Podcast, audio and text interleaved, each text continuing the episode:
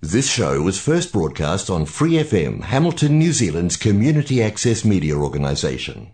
For more information on our lineup of shows and the role we play in the media, visit freefm.org.nz. Hi, it's Vanessa from the Fighting Stigma Show on Free FM. Are you a Waikato local? Do you have an idea for a radio show? Do you want to try your hand at being a content creator on Free FM? If so, check out our website on freefm.org.nz or find Free FM on Facebook and get in touch. 怀卡托华人之声，音质天成，悦动人生，伴我随行。怀卡托华人之声，音质天成，乐动人生，伴我随行。You are listening to Waikato Chinese Voices. Follow our radio, share the world. 您正在收听的是 FM 八十九点零怀卡托华人之声广播电台节目，我们在新西兰为您播音。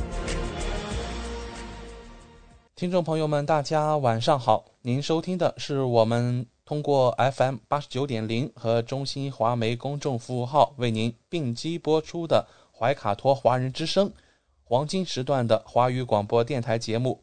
我是今晚的主播奥斯卡，感谢您的守候和关注。节目开始，我们首先和大家公布一个非常重要的消息哈，那有关新西兰疫情的最新通报。就在今天下午，新西兰发布了最新的疫情通报。过去一天啊，新西兰出现了新增的一例社区病例。那么这个病例现在是位于奥克兰。呃，我们看到这个传播的途径啊，这仅仅是因为在隔离酒店内的几名隔离者啊，房间门同时打开了三到五秒，就此感染了德尔塔变种毒株。那这也是新西兰社区时隔六个月再次出现新冠病毒的确诊病例。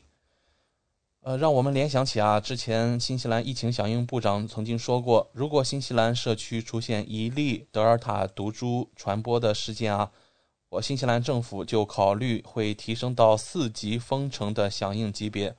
所以啊，我们说今天无论政府做出的任何决定，大家心里都应该是有所准备的。那在明天出版发行的《中新时报》头版头条里，我们和大家会带来更多的话题讨论。好了，首先与您见面的周二晚上的第一个栏目，依然是由新西兰全国出版发行的《中新时报》特约播出的读报时间。那在这里啊，您将会了解到明天出版的《中新时报》各个版面的精彩内容。关注天下，服务新华，主流视野，时代情怀。读报时间由中新时报特约播出。周二的中文广播节目，我们首先进入到了由新西兰南北岛全国发行的《中新时报》特约播出的读报时间。主持人小峰和奥斯卡会在这里和听众朋友们分享明天即将全国出版的《中新时报》各个版面的精彩内容。我们首先来关注一下《中新时报》版号 A 零二新西兰国内新闻。第一篇文章：新西兰疫情最新通报。新西兰卫生部今天下午发布了最新的疫情通报。过去一天，新西兰新增一例社区病例。据悉，该病例位于奥克兰。目前感染路径尚未确定，卫生部正在对此进行调查。根据最新媒体报道，奥克兰隔离酒店内的几名隔离者感染了德尔塔变种毒株。据悉。当时房间门只是同时打开了三到五秒，就造成了病毒的传播。目前暂未发现该病例与边境和隔离设施存在关联，官员正在调查之中，并追踪确诊病例的活动轨迹。卫生部门已展开基因测序工作，以此确定最新病例是否与既有病例存在关联。新西兰政府此前警告。一旦社区出现德尔塔病毒，将随机进入四级封锁状态，暂不清楚最新社区病例是否感染德尔塔病毒。卫生部提醒，如奥克兰民众需要搭乘公共交通或无法在公共场合保持社交距离，应佩戴口罩作为预防措施，并积极扫码记录个人轨迹。自确定社区病例后。奥克兰已有超市出现恐慌性采购。需要提醒的是，超市属于必要服务行业，即便进入封锁，依然会正常营业，民众无需恐慌。截止今天，新西兰的活跃病例数量为四十三例，累计确诊二千五百七十例。下面来看《中新时报》B 零二财经版第一篇文章：新西兰债市、汇市剧烈波动，因突发社区病例加息概率下降。周二，八月十七日亚市盘中，新西兰债市、汇市剧烈波动。此前该国出现本地新冠确诊病例，新西兰官员表示。在奥克兰新增一例新冠小区感染病例。受该消息影响，纽元对美元短线迅速走低，失守关键的零点七零关口，跌幅随后扩大至百分之零点八七，最低触及零点六九五幺水平。与此同时，新西兰十年期政府债券收益率下跌十个基点，为三月份以来最大跌幅。新西兰是唯一一个以一种非常成功的缓解策略抵制新冠病毒的发达国家。然而，德尔塔毒株是一个强大的对手，甚至一个案例都可能迅速恶化整体局势。按照德尔塔的发展方式，新西兰也可能会像中国、澳大利亚和该地区其他国家一样陷入困境。德尔塔变种似乎无法阻止。不过，新西兰正努力阻止病毒蔓延，直到给足够多的人接种疫苗。目前，他们正在给五十岁以上的人接种疫苗。总的来说，新西兰只有百分之十九的人接种了全面疫苗，而百分之十四的人接种了部分疫苗。要达到他们愿意接受的程度，还需要一些时间。特别是在所有的政治资本都与迄今为止的成功联系在一起的情况下，未来几天市场将处于紧张状态，尤其新西兰联储明天的决定将公布。纽元掉期利率目前的定价显示，新西兰联储加息的可能性不到百分之百。新西兰本月加息二十五个基点的概率从百分之百降至百分之八十。预期加息五十个基点的可能性降至百分之二十。目前，纽元距离七月低点零点六八七五之间没有太大的空间。如果一个案例变成五或者零个案例，那么纽元应该会下跌。与此同时，美元今天也面临风险，因为七月份的零售销售数据将出炉。让我们来到《中新时报》B 零三留学移民板块第一篇文章：新西兰年度净移民增长跌至八年来最低水平。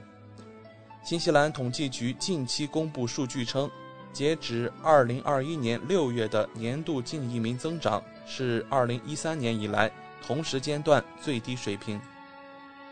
在截止二零二一年六月的一年里。净移民人数临时增长约四千七百人，其中约有四点五三万人入境和四点零五万人离境。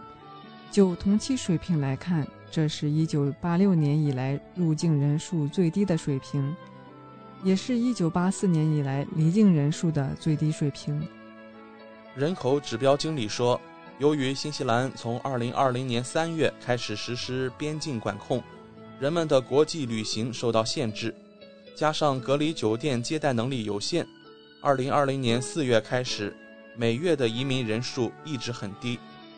在截至二零二一年六月的一年中，新西兰公民净增加一点五六万，非新西兰公民净减少一点零八万。这进一步逆转了过往公民净减少而非公民净增长的历史趋势。新西兰公民净增长的主要原因是。前往海外居住的新西兰公民大幅减少。人口指标经理说，由于疫情，过去一年离开新西兰去海外生活的新西兰公民数量大幅下降，同时前来移民的非新西兰公民也少得多。据初步估计，二零二一年六月有三千两百名移民入境，两千三百名移民离开。在过去十二个月中，平均每月有三千八百名移民抵达和三千四百名移民离开。总结来看，这一年净移民人数为四千七百人，净增一万五千六百名新西兰公民，净减一万零八百名非新西兰公民。让我们来看留学移民版第二篇文章。国家党指责移民局在故意拖延申请审批。国家党移民发言人表示，新西兰移民局在处理居留申请方面一直在故意放慢速度。他本来可以轻松处理更多的申请。他在周六说，问题的症结是政府不会让他们加快速度。国家党的移民发言人。埃利卡·斯坦福在接受采访的时候说：“这是造成新西兰移民局动作迟缓的最大因素。他们为同一个目标而努力，并且一直在故意放慢速度，以达到那个低的移民数目这一目标。目前大约有三万人在排队等候审批，还有数千人等待排队。去年大流行来袭时，居留申请被冻结。”数以千计的人陷入困境，一些人现在正在离开这个国家。他们对于移民申请的审批延误感到沮丧，而就在雇主们为招不到劳动力而大喊大叫时，失业率下降到只有百分之四。今年早些时候，移民部长克里斯法福伊表示，他们的申请被冻结是因为收到的申请数量比预期的要多得多。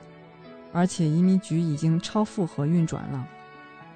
国家党移民发言人斯坦福说：“对于在新西兰为我们的经济和社会做出贡献的移民社区来说，这是一场危机；对于我们正在失去员工而且无法吸引新员工的企业来说，这也是一场彻底的危机。”他说：“问题始于新冠爆发之前。”当时，宫岛领导的政府邀请了成千上万的人进入这个国家，比以往任何时候都多，但他们却减少了可用的居留名额。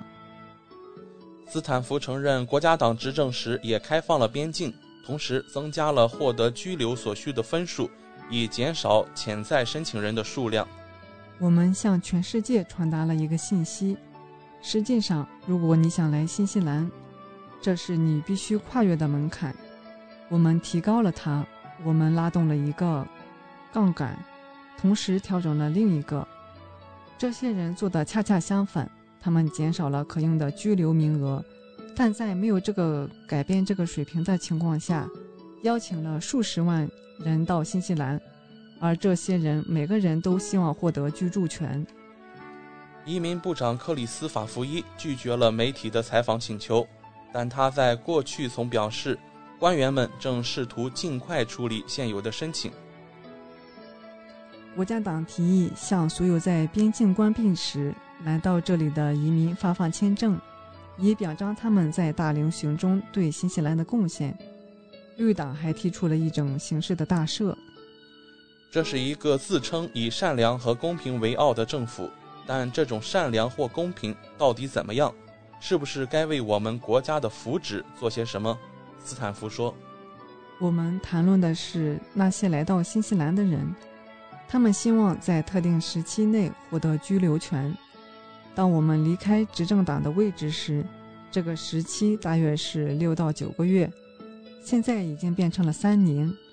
这些人都在这里，他们在那些新西兰人不想工作的行业。”或我们找不到工人的行业中辛劳的工作。国家党发言人表示，今年晚些时候，他将与工会、商会、部门领导、移民专家和律师一起寻找解决这一瓶颈系统的创新方法。来看下一篇文章：港府收紧到港人士检疫要求，非港人无法从美法等十六国入境。港府宣布，由八月二十日凌晨起，收紧十六个海外地区到港人士的检疫要求，包括将美国、法国、瑞士、荷兰、西班牙、泰国、马来西亚、孟加拉国、柬埔寨、希腊、伊朗、斯里兰卡、坦桑尼亚、土耳其、阿联酋，升至十五个高风险 A 组指明地区，意味二十一日内曾在相关地区逗留或过境超过两个小时的非香港居民不得入境。港府目前将英国、巴西、印度、印度尼西亚、爱尔兰、尼泊尔、巴基斯坦、菲律宾、俄罗斯、南非列为高风险地区。最新名单令高风险地区增至二十五个。港府目前只准已完成接种疫苗的香港居民从高风险地区回港，而且需要在指定检疫酒店强制检疫二十一天，然后在七日自行监察。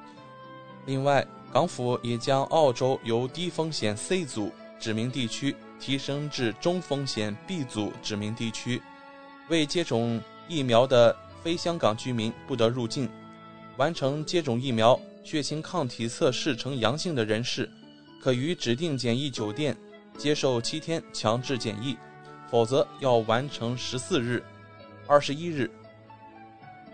港府重新归类澳洲后，被评为低风险地区的只剩新西兰。港府目前对大中华地区有另一组出入境标准。国泰航空股价未受影响。全日仍升百分之一点四。据悉，国泰航空因应港府限制持续，除了安排有死循环工作的机组人员经营较高风险地区的航班外，也增加安排非死循环工作的机组员工仅于香港出发航班执勤，抵达目的地留在机舱，然后以乘客身份回港。下面来看《中新时报》C 零二旅游版第一篇文章。新西兰冰川小镇期盼国际游客重返。每年夏季是南半球旅游旺季，当北半球烈日炎炎，南半球却凉风习习，国际游客络绎不绝。但受新冠肺炎疫情影响，至今新西兰热门观光地仍未能如愿迎来真正的旺季。严峻的疫情形势和严格的边境防控措施令国际游客大幅减少。新西兰旅游业深受影响，严重依赖旅游业的新西兰南岛小镇受冲击尤甚。福克斯冰川是新西兰南岛南阿尔卑斯山山脉重要的冰川，是新西兰著名旅游胜地。小镇福克斯冰川距离南岛旅游中心城市昆斯敦约四个小时车程，被雪山环抱。附近有温带雨林和号称世界上人类最易渐进的冰川。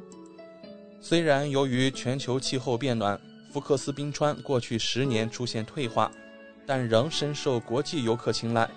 刚刚被世界知名旅游网站猫途鹰评选为2021年旅行者最佳选择目的地之一。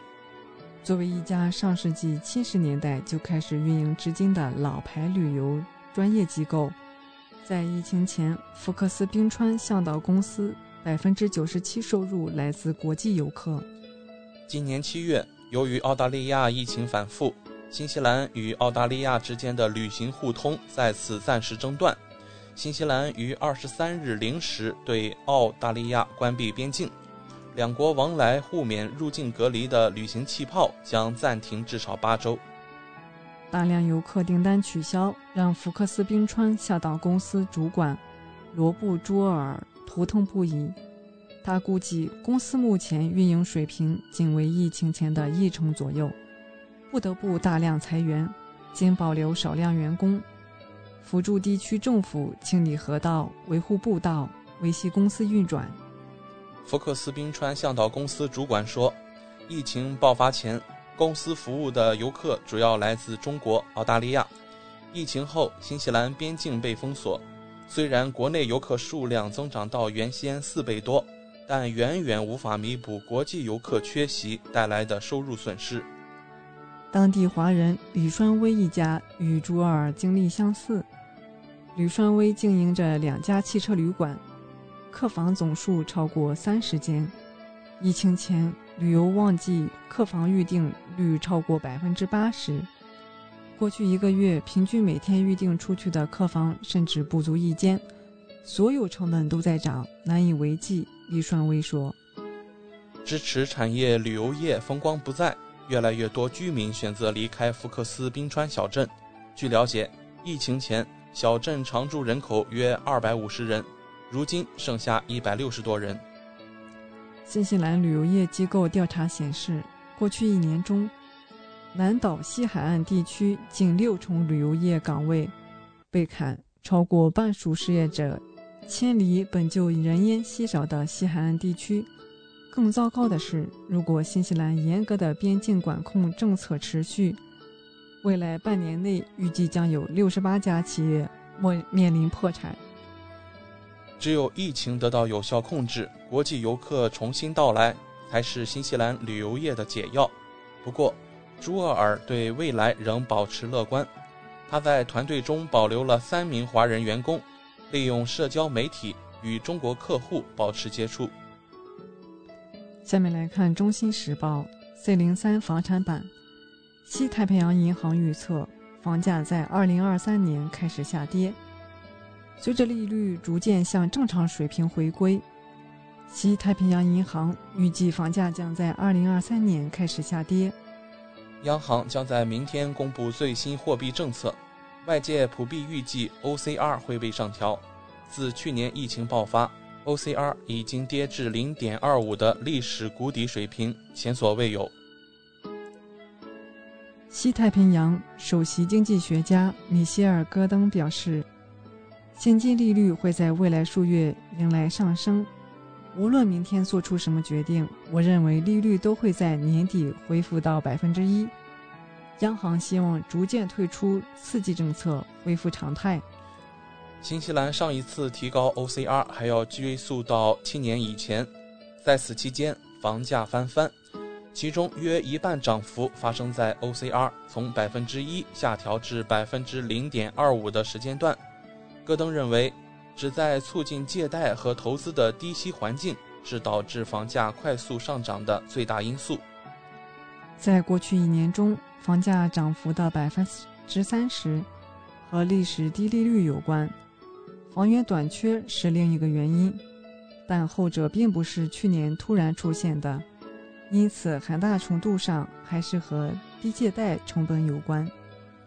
根据西太平洋银行最新发布的经济概况报告，随着 OCR 逐渐向百分之二趋近，物价通胀将在明年放缓，等到二零二三年，房价应该会开始下跌。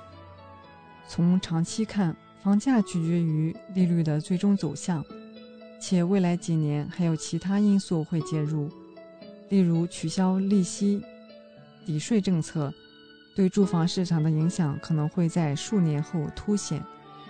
西太平洋银行认为，房价会在2023年迎来百分之四的单年最大跌幅，然后在2025年维持稳定并再次上升。但具体走势也和新西兰如何开放边境有关。下面来看《中新时报》第零二文娱版。学习中文给了我一双翅膀。既获汉语桥新西兰赛区高中组第一名的京腔男孩。小时候我有个梦想，梦想自己有一双翅膀，冲向云霄，在蓝天翱翔。学习中文让我实现了这个梦想。来自新西兰惠灵顿男子高中的昂德希尔，目前在汉语桥世界中学生中文比赛新西兰赛区总决赛上说：“学习中文给了我一双翅膀，让我飞过千山万水，领略中国秀丽的山川，让我有机会欣赏中国文化的无限魅力。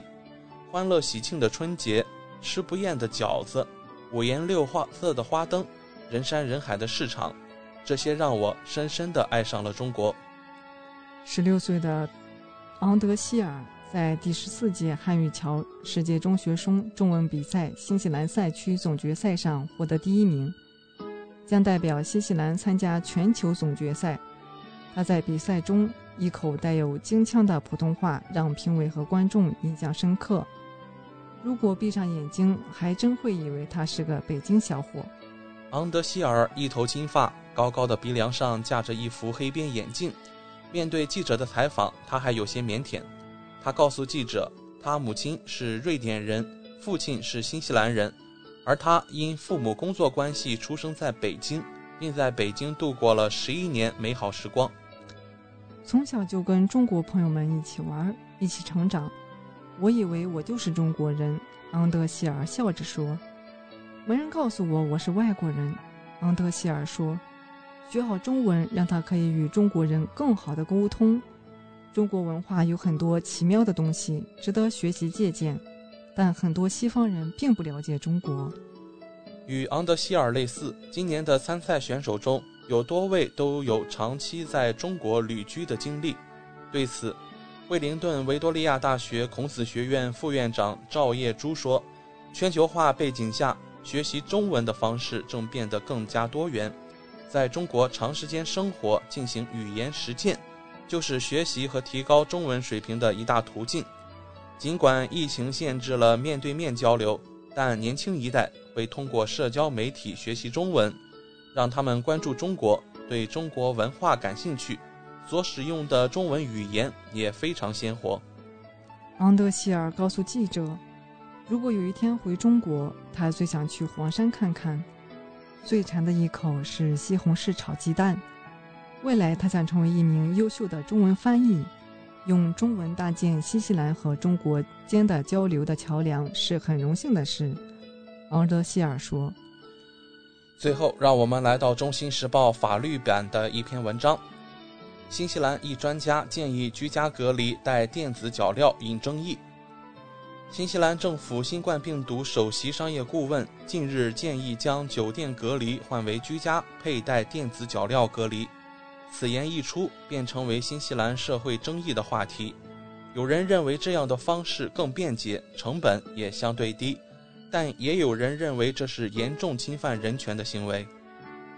新西兰总理阿德恩宣布，从今年十月至十二月期间，对部分入境者抵达新西兰后实行居家隔离，而不是去指定的隔离酒店或机构。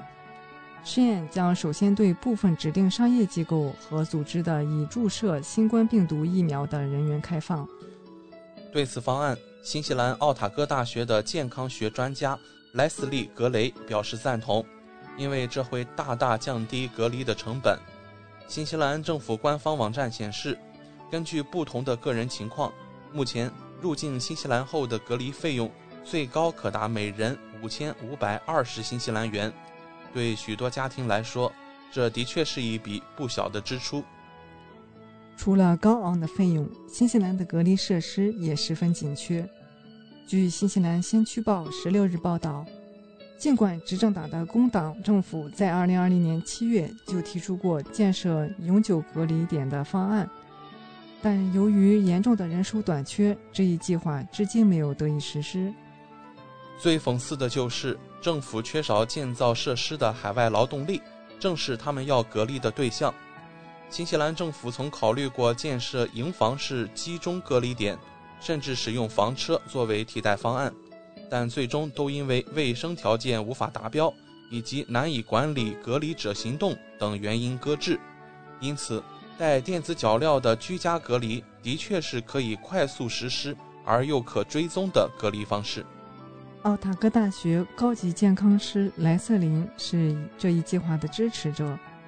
他表示，如果能居家隔离，很多人愿意戴上脚环，而不是花数千纽币待在隔离房。如果不引入脚环，他担心少数人会违反防疫规定。莱瑟林表示，这是快捷进入新西兰的方式，但也有很多人认为这种与囚禁罪犯无异的方式太伤人了。除了法律上对隐私权的担忧外，电子脚镣的采购和使用成本也是个问题。同时，佩戴和取下电子脚环需要专业人员和设备。执行的各个环节将面临不小的管控风险。好了，以上就是今天读报时间的全部内容。在此，我们也感谢《中新时报》对本节目的大力支持。《中新时报 Asia Pacific Times》，新西兰南北岛全国同步发行。关注天下，服务新华，即刻关注官方微信公众服务号“中新华媒”，在线读报、华语广播、视频报道。应有尽有。您关心的时政新闻，您关注的生活爆料，您想知道的商业资讯，您想了解的社会百态，离不开您的《中心时报》。您正在收听的是怀卡托华人之声，调频立体声 FM 八十九点零，这里是新西兰中文广播电台节目。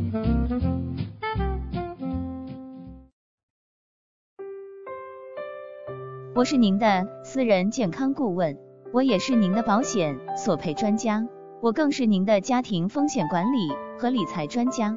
丽丽谈保险，每周二晚上七点半准时与您相约怀卡托华人之声。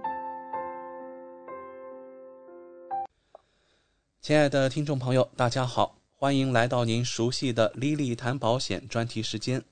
我们邀请纽西兰顶尖的专业保险和理财专家莉莉女士，与收音机前和正在线上收听节目的新朋友、老朋友们打个招呼。各位听众朋友们，大家晚上好。我们知道您是全球百万圆桌 MDRT 顶尖会员，纽西兰第一位获得全球华人金融保险业最高荣誉国际龙奖 IDA 白金奖的保险顾问。新西兰保险行业大奖 Ascent 最高奖项白金奖和 Apex 最高奖项白金奖的获得者，很高兴您做客我们的节目。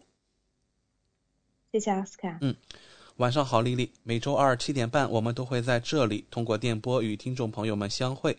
上周的节目中，我们聊到了买保险为什么不能只看价格，我们在考虑保险产品时需要综合考虑保险公司及其产品。今晚的节目，我们请丽丽来跟我们聊一聊关于牙齿的保障。请教您，我们的医疗保险里有对牙齿的保障吗？对，因为我们其实呢，经常有接到客户的询问，嗯，我们的这个医疗保险是否有保障牙齿方面的费用？因为大家知道，我们在纽西兰看牙医做牙齿方面的治疗，其实是非常的贵的，嗯。那么其实呢，我们之前在节目中谈到的这个高端医疗保险，它这个高端医疗保险里面呢，我们大多数人购买的这个高端医疗保险，对于牙齿的保障其实是非常有限的。那么通常来讲呢，我们绝大多数人购买的高端医疗保险呢，它在这个口腔方面的保障呢，它仅仅是保这个。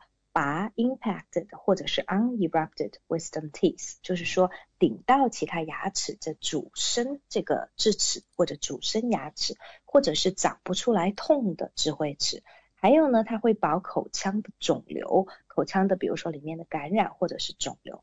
那么这边呢，值得需要提到的呢，是我们普通的高端医疗保险呢，在正常的这个保单的保单细则里面，它的这个。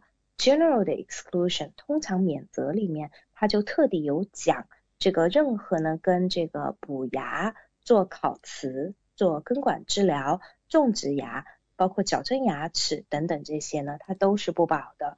它都是在我们的这个 general 的这个 exclusion 里面，然后呢，尤其是像大家经常会问到的，比如说孩子需要矫正牙齿，还有呢，我们比如说有患牙周炎，然后有牙龈炎，或者是说呢，需啊牙齿发炎需要做根管治疗，这是比较常见的。还有呢，种植牙，有的甚至老年人需要的，那么这些呢，在我们正常的这个保单的里头，它都没有保。那么，除非说呢，我们在购买，就是说有的高端医疗保险的时候，我们有加选了 dental 跟 optical。通常呢，它这个选项呢，dental 跟 optical 它是在一起的，叫牙齿跟眼镜的保障，它是放在一起的。那么我刚才提到了，就是我们的保险呢，它对于这个拔智慧齿、主生智齿，或者是说长不出来痛的智齿呢，它都有赔。那么我们这个。保险对于牙齿、智慧齿的这个保障，它是怎么样一个程序呢？呃，首先来讲呢，我们在比如说智慧齿在长的时候长不出来，特别痛，然后或者是它长歪了，顶到了其他的牙齿，然后我们去看这个普通的牙医。首先呢，需要提到的是看牙医的这个费用呢，consultation dentist 的 consultation 费用呢，大多数的公司它都是没有保的，包括我的保险其实也没有保。那么我们看了这个牙医呢，牙医可能说，嗯，这块智齿可能是需要拔，然后他会推荐我们到口腔外科医生，我们叫 oral surgeon，口腔外科医生。那这个口腔外科医生的看诊费用，保险是会全赔的。那当然，这是我们如果买的是高端医疗的这个啊医疗保险计划，里面有包括了看专科做检查的部分。那么看这个口腔外科医生的费用，它就会保。然后呢，我去看了口腔外科医生以后呢，嗯，口腔外科医生会给我们拍 X 光，有时候呢，可能我们会需要做到。啊，有的时候通常是 Paranox X-ray，然后可能也会做到 Cobin CT scan，就是那种旋转型的 CT 的这个造影，然后这个它也是会赔的，保险都会全赔。然后呢，通常医生呢拍完了这个 CT 的片子以后呢，他就会跟我们说，好，那么这个智慧齿呢，我们能看到是顶到了其他牙齿，然后呢可能会影响到你其他牙齿，并且它有影响疼痛，所以我们会建议你把它拔掉。那有的时候呢，我们会发现，比如说我们是有有长两颗智慧齿，两颗智慧齿都有问题。也有的时候呢，有的客户他可能是长了四颗智慧齿，其中只有两颗有问题，两颗是完全正常的。所以医生可能会建议你拔两颗有问题的这个智慧齿。有的时候医生也会建议你四颗智慧齿都需要拔。像我自己呢，当年我。在拔我自己的智慧齿的时候，就是四颗智慧齿它都需要拔。那么这个时候呢，医生他会给一个报价，就是我做这一台手术的这个报价。那这个呢，其实就是口腔外科手术。我们在高端医疗保险里面呢，这样的保障呢是在我们的手术，就是 surgical 的这个 benefit 上面的手术的这个。大限额的下面的，那如果我买的保险公司呢是没有上限的，那么自然无论多少钱他都会赔。那大多数的公司呢，在手术方面的限额都是没有上限或者非常的高，那么所以呢，这个是肯定足够用的。然后呢，我们医生出具了这样的这个手术报价，他还会给我们一个报告，就是我们看了这个。口腔外科专科之后的这个专家报告叫 Specialist Report，这个报告上呢就会说明说，嗯，你有两颗智慧齿是顶到其他牙齿。造成问题，所以这两颗智慧齿是需要拔的，然后报价是多少？那么这样的这个报价加上了专科的报告，我们就可以申请跟保险公司做预批。其实无论哪一家保险公司，他要的资料都是一样的。然后呢，保险公司预批批准了以后呢，那么这台手术呢，我就可以去预约时间，可以去做了。那当然我们。在手术之后呢，是不需要自己先垫付钱的。然后呢，通常来讲呢，我们会收到三份账单。啊，这个就是我们之前在谈到这个医疗保险索赔的时候，也有提到过，就是正常的一台手术，无论是小手术，无论是大手术，基本上来说，我们的账单都是分成了三块。第一块呢，就是这个手术外科医生他动手的这个费用。那么第二部分是麻醉师的费用，因为呢，往往这样的手术是全麻。全身麻醉进行的，没有任何痛苦。然后呢，这一点可能跟很多华人朋友在国内的这个牙齿治疗的经历很不一样。很多人他可能觉得会很怕痛啊，说到拔智齿就会很担心，脸会很肿，又会很痛。其实没有，在这边的话呢，他通过如果是手术 procedure 是全身麻醉，你一点感觉都没有，然后醒来也没有什么副作用。就我自己的个人经历来讲，脸都没有肿，一点都没有肿。当然，你术后吃东西肯定是要注意的，这个是毫无疑问。但是呢，整个来说康复是非常非常顺利的，而且呢，就是嗯没有任何痛苦，这是很重要的一点。然后呢，所以就说。我们这个啊手术之后的这个账单呢，我们会收到这个医生的账单，动手术的费用、麻醉师的费用，还有比较贵的一块是这个医院的收费。医院的收费呢，往往可能会是牵扯到医生使用他们的手术室、使用他们的设备，还有他提供的手术中相应使用的药物。那当然，这个手术是不需要住院的。我们通常可能就看到底是拔一颗牙还是拔四颗牙，可能也就是个。三十到四十分钟的一个很小的一个 procedure，然后完了之后可能休息几个小时，我们就可以出院了。那所以呢，通常收到这样的账单之后呢，我们可以直接转发给保险公司，保险公司会直接付给这个医疗服务的这个提供商。那当然了，如果我们的这个购买的保险里面呢，我们有选择垫底费，我们在这个手术住院部分有选垫底费。当然，我们大多数的客户呢，保险在手术住院上面都有选择垫底费，包括我自己的，因为这样做呢性价比更高，因为我们的垫垫底费呢，只有在住院做手术的时候才要去付。那看专科。跟做检查是不需要付垫底费的。那么，所以呢，如果假设我们在购买保险的时候，我们有选择，比如说五百块钱的垫底费，那我做这一台手术呢，那这个五百块钱是需要自付的，那剩下的这个部分呢，保险公司会付。那很多人可能会很好奇，那这样的手术大概会花多少钱呢？呃，说出来可能大家都不敢相信。我们在这边手术外科做这个拔智慧齿的手术，四颗牙，我最近处理的索赔六千多块钱纽币，可以说相当相当贵，可以快接近七千块钱了。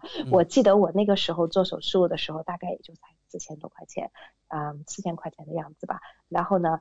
这么几年，就这几年一直可以看到这个医疗通货膨胀涨得非常的厉害。然后从一个很简单的一个口腔外科手术，我们就能够看到它非常非常的贵。而且呢，很有意思的是呢，就是我们在做这台手术的时候，无论我是就拔一颗智慧齿，还是我拔四颗智慧齿，其实价格差别不大。我们往往看到就是说，有的时候外科医生他在会给建议的时候，他会说，哦，我们检查了你有四颗智慧齿。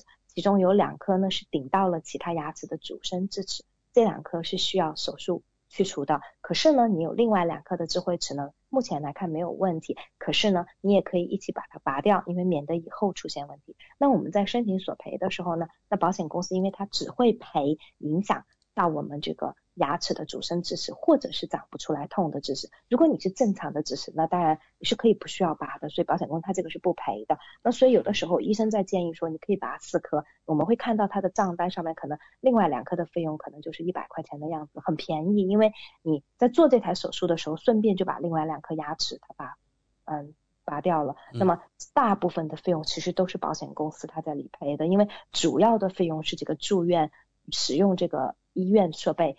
啊，手术室的费用，还有麻醉师的费用，还有这个医生他主要动手的这个费用，大头基本上他都能 cover。如果说我们要多拔两颗额外的牙齿的话，其实没有多多少。所以保险公司在理赔的时候，他也很灵活的，其实他把就是不需要做的这两颗的可能移出来，然后呢，因为医生的报价是非常清楚，明细写的非常非常的清楚的，所以呢，就是这是第一个，就是刚才我谈到的，我们的这个保险的话呢，在这个。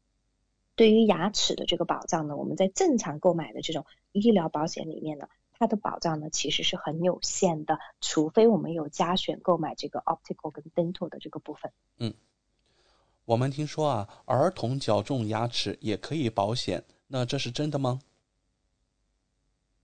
这个问题很有意思。最近呢，啊，有一些。嗯，保险顾问，奥克兰的华人保险顾问在电台上呢，他们在奥克兰的电台有做节目，在专门在宣传，是说儿童购买医疗保险去保障矫正牙齿的费用。包括我之前有看到呢，屯里有另外一位保险华人保险顾问也是有写到文章，是说啊，就是啊，儿童去购买这个医疗保险是为了去就是报销矫正的这个费用。嗯嗯。儿童的这个嗯矫正牙齿的费用呢，在有些保险里面的确是有保障。我来举一个例子，你比如是说啊，前段时间在做带病投保的这个 NIB 的公司，NIB 的这个公司里面呢，它在这个它最好的计划叫 Ultimate Health Max，它最好的这个计划里面呢。你就可以加选叫 dental 跟 optical 眼睛跟牙齿的这个保障。然后，如果我们有加选这样的保障的话呢，那么它里面呢一年可以索赔到五百块钱去理赔我们牙齿做清洁、补牙，然后呢包括这个拔牙，然后包括我们放牙套、安装牙套，它一年可以赔到五百块钱。但是呢，它是只赔这个整体费用的百分之八十。比如说啊，我要去做这个补牙齿，然后呢，我比如说我是啊，总共花了有比如说一千块钱，然后呢，他这个理赔百分之八十，上限是五百，那我只能赔到五百块钱，所以他是赔百分之八十我产生的这个实际费用，然后上限一年的上限是到五百块钱，所以呢，这个是它的第一个部分的这个保障，然后第二个呢就是。它的这个对于补对于这个矫正牙齿，就是刚才刚才您问到的这个儿童，包括矫正牙齿，它赔 orthodontic treatment，就是这个矫正牙齿，但是它这个上限呢只有五百块钱，它这个上限，并且你要就是要想索赔这个矫正牙齿，一定要有两年的等待期，所以呢，我要购买这个保险，交保费交到两年以后，我才可以索赔到这个五百块钱。那么，嗯，我来给大家。举一个很有意思的一个例子，你比如是说，我们以一位啊儿童去购买这个保险。那么如果是说啊，我们这个一个小孩子去购买这个啊。就是我刚才提到的 NIB 这家公司的这个医疗的这个保险，购买的 Ultimate Health Max 它的这个顶尖计划。然后呢，我们选了两百五十块钱的垫底费，因为大部分孩子我们都选两百五十块钱的垫底费。我随便举一个例子，那么这个计划中呢，也包括了就他正常的专科检查、住院手术。然后我们去加选这个啊眼科跟牙齿，就刚才我提到的这个 Dental 的这个 option。那么我的每个星期的保费呢，大概是八块两毛钱的样子。所以呢，我一年的话呢，大概是四百多块钱，我这个保费一年付了四百多块钱，对吧？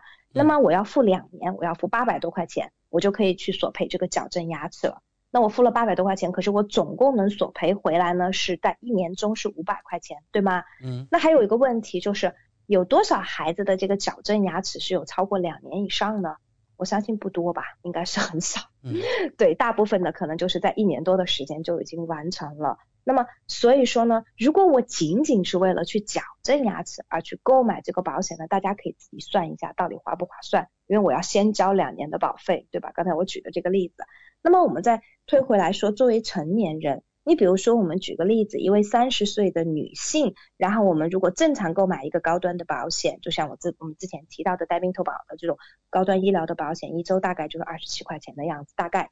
然后呢，如果我们要加选了这个。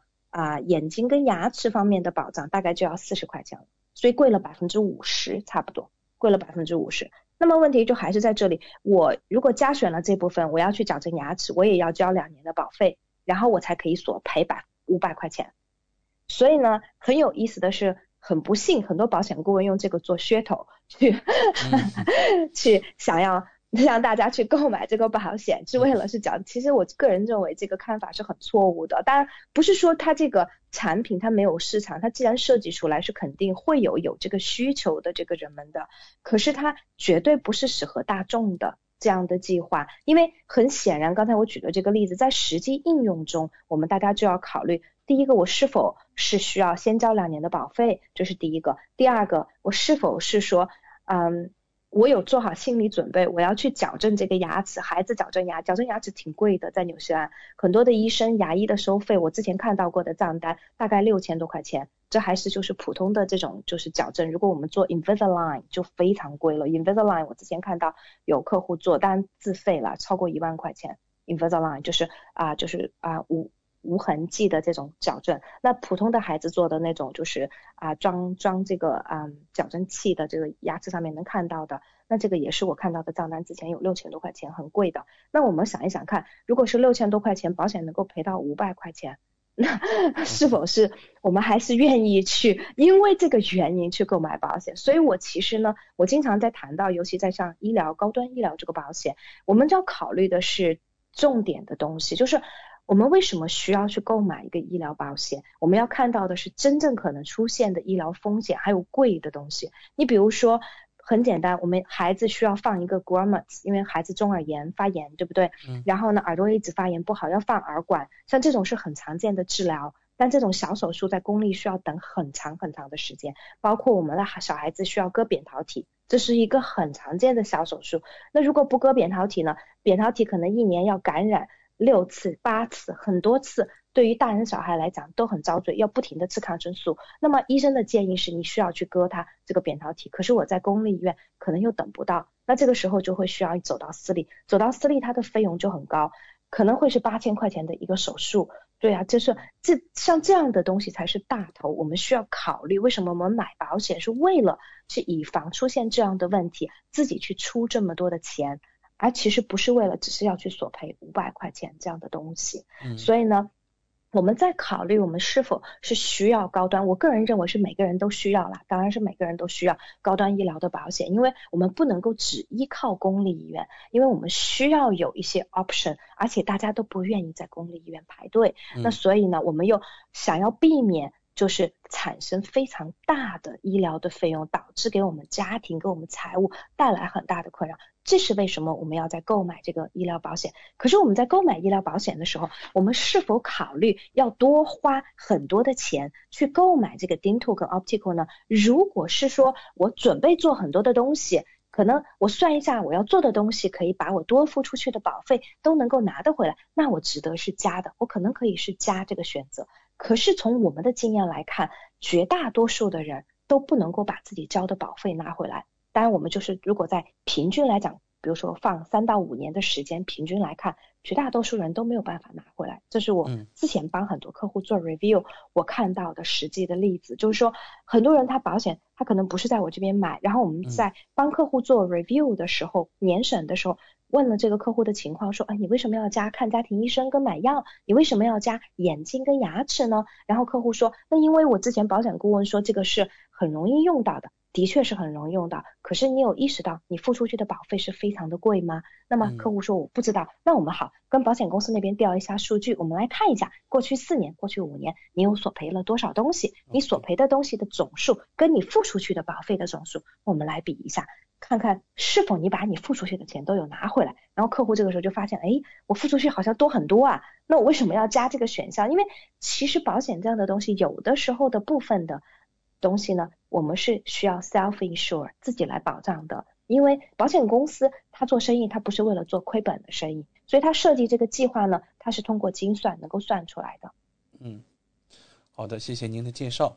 那您在此前的节目中还介绍过一款 day to day cover 的呃这种类型的医疗保险，那请问这款医疗保险值得购买吗？对我们之前呢，在节目中特地有谈到过这种 day to day cover，就是专门去保这种看家庭医生啊、买药啊、眼镜啊、跟牙齿啊这样的保障。然后呢，呃，也是有因为有很多的朋友来询问说，呃，我是否在购买完了我的高端医疗保险的基础上，我是否需要再购买这个呢？因为它有保牙齿，就还是谈到今天的话题，因为它有保牙齿，我可以去补牙，我可以去做这个啊牙套等等。然后可以去清洁牙齿。首先来讲的话呢，我还是这句话说，我们要看是否我准备做的东西，或者我日常经常生活中可能会发生的这种医疗的费用，能不能够。高过我所要付出去的保费。就 day to day cover 来讲呢，市面上比较流行的是两家保险公司在做，一家是南十字星的公司，它叫 Health Essential。Health Essential 呢，它里头对于这个啊，我们这个就是嗯牙齿方面的保障，这个是大家经常购买 day to day，就是看眼镜跟牙齿，我能不能保眼镜，能不能保牙齿。它对这个牙齿的保障，它是保百分之七十五产生的费用，然后呢上限也是到五百块钱。但是呢，它有三个月的等待期，就是要等待三个月以后，然后呢，它不能够保拔智齿。然后呢，它对这个眼镜，当然我们就是去看这个验光，验光师这个他是有赔的，他就赔到这个一年一百块钱，然后也有三个月等待期。可是如果我要换我的镜片，或者我要换 contact lens，我们的这个啊隐形镜片的话呢？它一年是可以赔到两百五十块钱，然后也是有这个三个月的等待期，然后呢，并且呢，它是需要我们能够提供，就是这个我的度数增加的这个改变，然后呢，这个嗯，它这个要提供证明说我们的度数增加有这个改变，然后呢需要需要变化，然后它。能够理赔，当然它有的这个 day to day cover 里头，它还会保一些 physio 啊，我们去做理疗啊，然后去做这个嗯啊脊啊脊椎矫正啊等等啊，或者针灸啊这些，它会有 cover，这个是其中的一个 day to day 的 cover。然后另外一个呢，就是 NIB 公司的，它也有一个叫 day to day cover。然后它这种 day to day 的 cover 呢，它有分成两个，一个叫标准计划，一个叫 premium 高端一点的计划。那么这个对于牙齿的保障呢？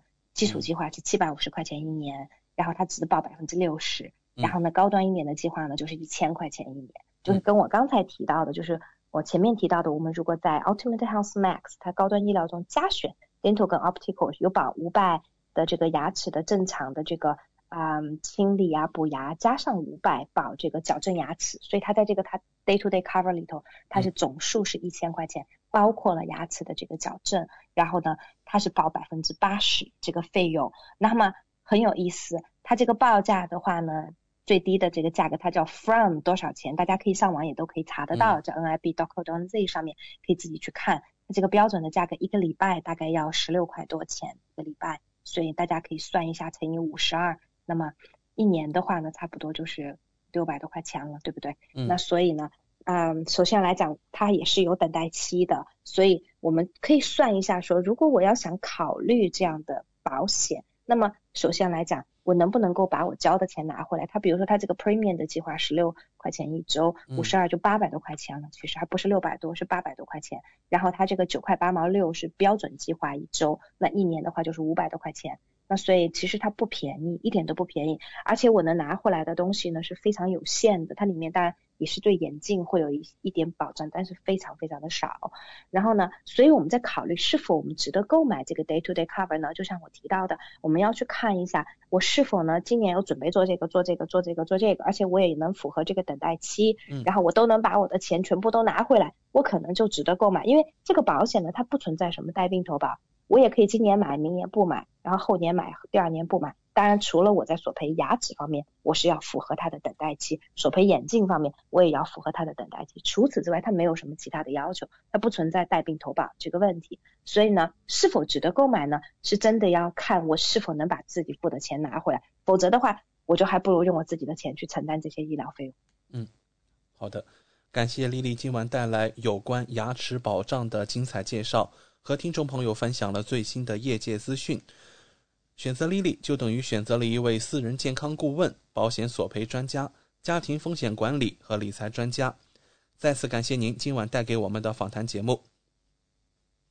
谢谢大家。如果大家下来呢还有额外的问题呢，欢迎添加我的微信，搜索我的手机号码零二一八九六三五八，或者是我的那个微信 ID N Z L E E L E E，可以单独跟我咨询。嗯，好的，丽丽，那我们下周老时间和大家空中电波相见。下周见。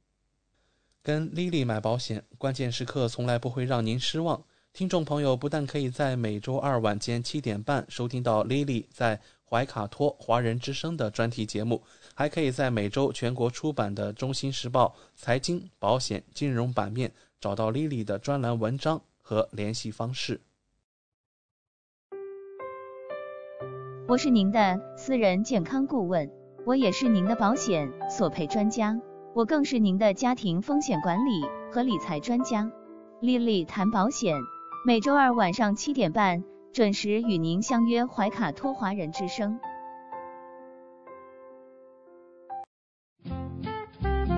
您正在收听的是怀卡托华人之声，调频立体声 FM 八十九点零，这里是新西兰。中文广播电台节目，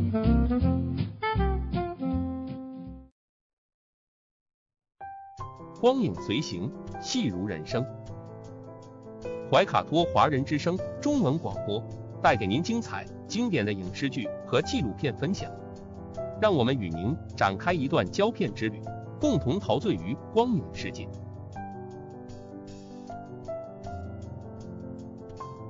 亲爱的听众朋友们，新西兰怀卡托华人之声一直陪伴您，我是主持人轩轩。光影随行，戏如人生，分享精彩的影视作品，无论是电影、电视剧，还是优秀的纪录片，都会陆陆续续的来装点您的生活。今天呢，我们先来看一看啊，尼古拉斯凯奇啊，这个演员，这是一位老演员了啊，曾经是一位年轻演员。啊，尼古拉斯凯奇呢？最近的一部电影，啊，很有意思啊。这部电影是是关于一只猪哦。尼古拉斯凯奇呢，曾经是票房的保证哈，是有口皆碑的好演员，真的是嗯，拍片子拍到了手软拿奖啊，该拿奖也都奖了，对吧？啊，当然了，太太也是换了好几个啊。在这部电影当中呢，啊，竟然是他和一只猪啊关系特别好。嗯，有的时候这个有的观众这样说哈，不能碰这个基努里维斯的狗。好，如今这个尼古拉斯凯奇的猪哈，嗯，也不行了啊。为什么会这样呢？这部电影的名字呢，就是叫做《Pig》猪。这个全片的搭档呢，是一只猪。我们来看哈，它这只神奇的猪到底有什么不同呢？这部电影其实也是上映的时间不长啊，是在七月份啊，在美国上映，片长大概是九十二分钟，呃，当然可以翻译成很多名字啊，有翻译成这个呃《朱砂令》啊，《寻猪之旅》啊等等哈。它的导演是迈克尔·萨诺斯基。猪，哎，怎么说呢？哎，岁月还是杀猪刀呢？猪。尼古拉斯·凯奇现在也是六十多岁的人了，在在影片当中呢，我们感受到了一份难得的沧桑。凯奇的一生充满了辉煌，他不仅是背景显赫啊，来自于著名的科波拉家族，还拿过奥斯卡奖。年纪轻轻了，成为了好莱坞的顶流巨星，演技也是十分的精湛。嗯，但是由于挥霍无度呢，当然他也欠了很多债啊，那就什么片子都接了，接的很多烂片啊。最近一次呢，也是在不久前，他和自己的新婚妻子再一次出现了在电影节上。这次他拍的《猪》啊，可以说是近年来他的电影当中口碑最好的一部。真的说起来着，这个尼古拉斯·凯奇跟这个基努·里维斯两人都是动物保护协会的一员。嗯，我们来看啊，尼古拉斯·凯奇呢，在饰演的男主角啊，罗伯，生活在森林当中的一位老人，每天呢跟他作伴的是一只猪。这只猪啊，嗅觉是特别的敏感啊。其实这个猪呢，嗯，不亚于这个狗狗啊，嗯，它能够排雷，有排雷的作用，是非常聪明的。如果说，你说你说某一个人笨的像猪一样，你不是说说这个人对对猪都是一种侮辱啊？猪还是蛮聪明的动物啊。啊，我们看看凯奇的这只猪啊，能够凭借自己的嗅觉找到各种啊奇珍异宝、高品质的松露啊。所以呢，被叫做松露猪。凭借这样一只猪呢，呃，就轻松的垄断了当地的松露的生意。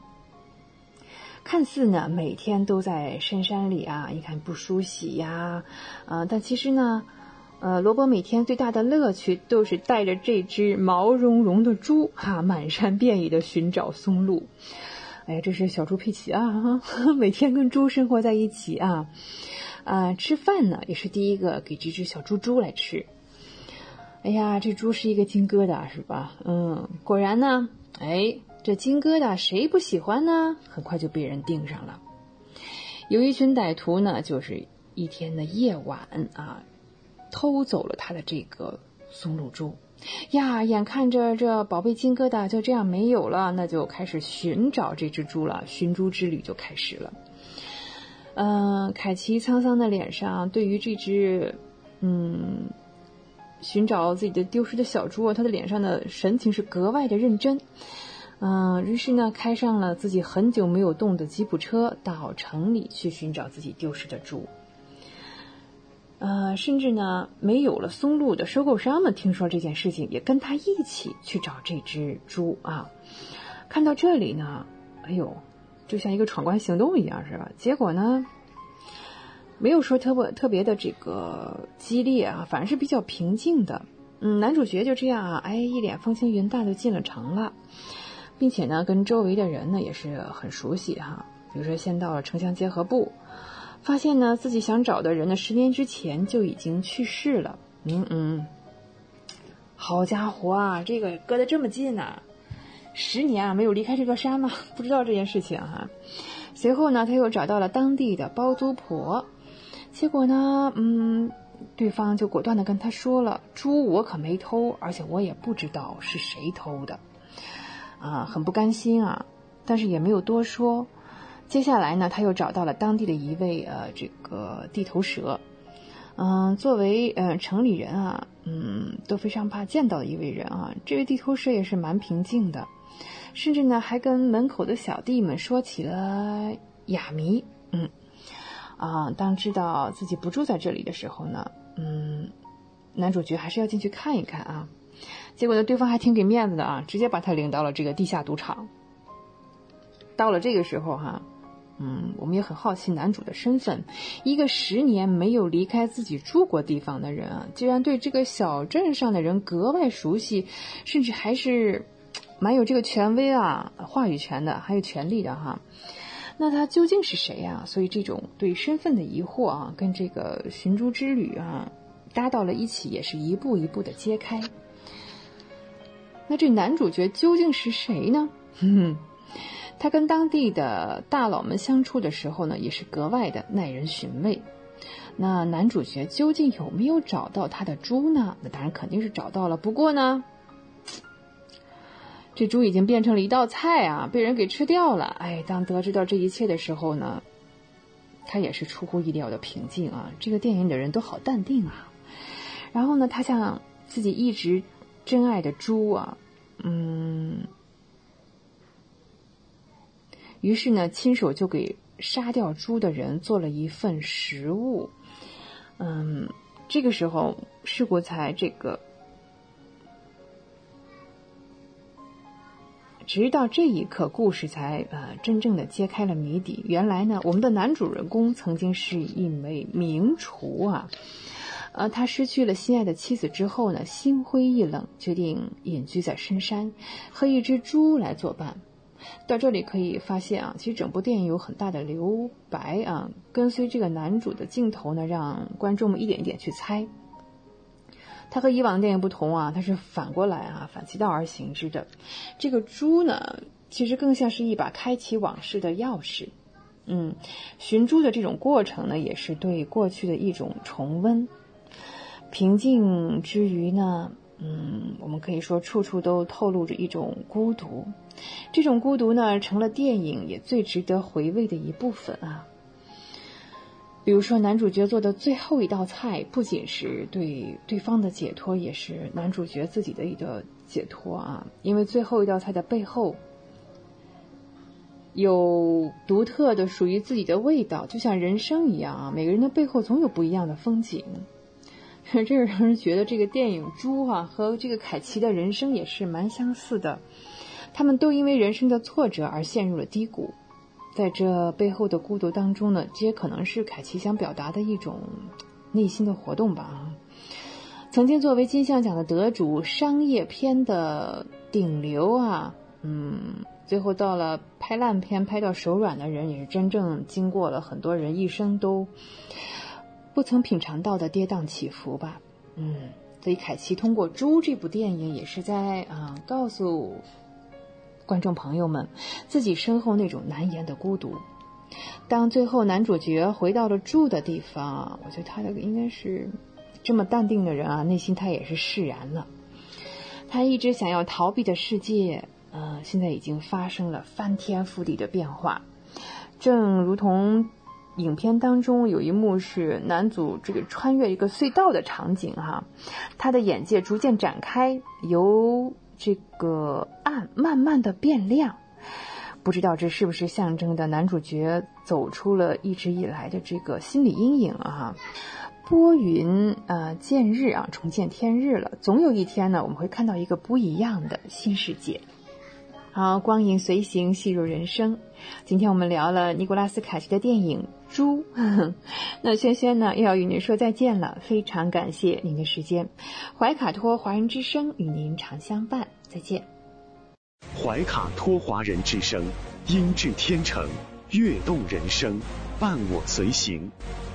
怀卡托华人之声，音质天成，乐动人生，伴我随行。You are listening to Waikato Chinese Voices. Follow our radio, share the world. 您正在收听的是 FM 八十九点零怀卡托华人之声广播电台节目，我们在新西兰为您播音。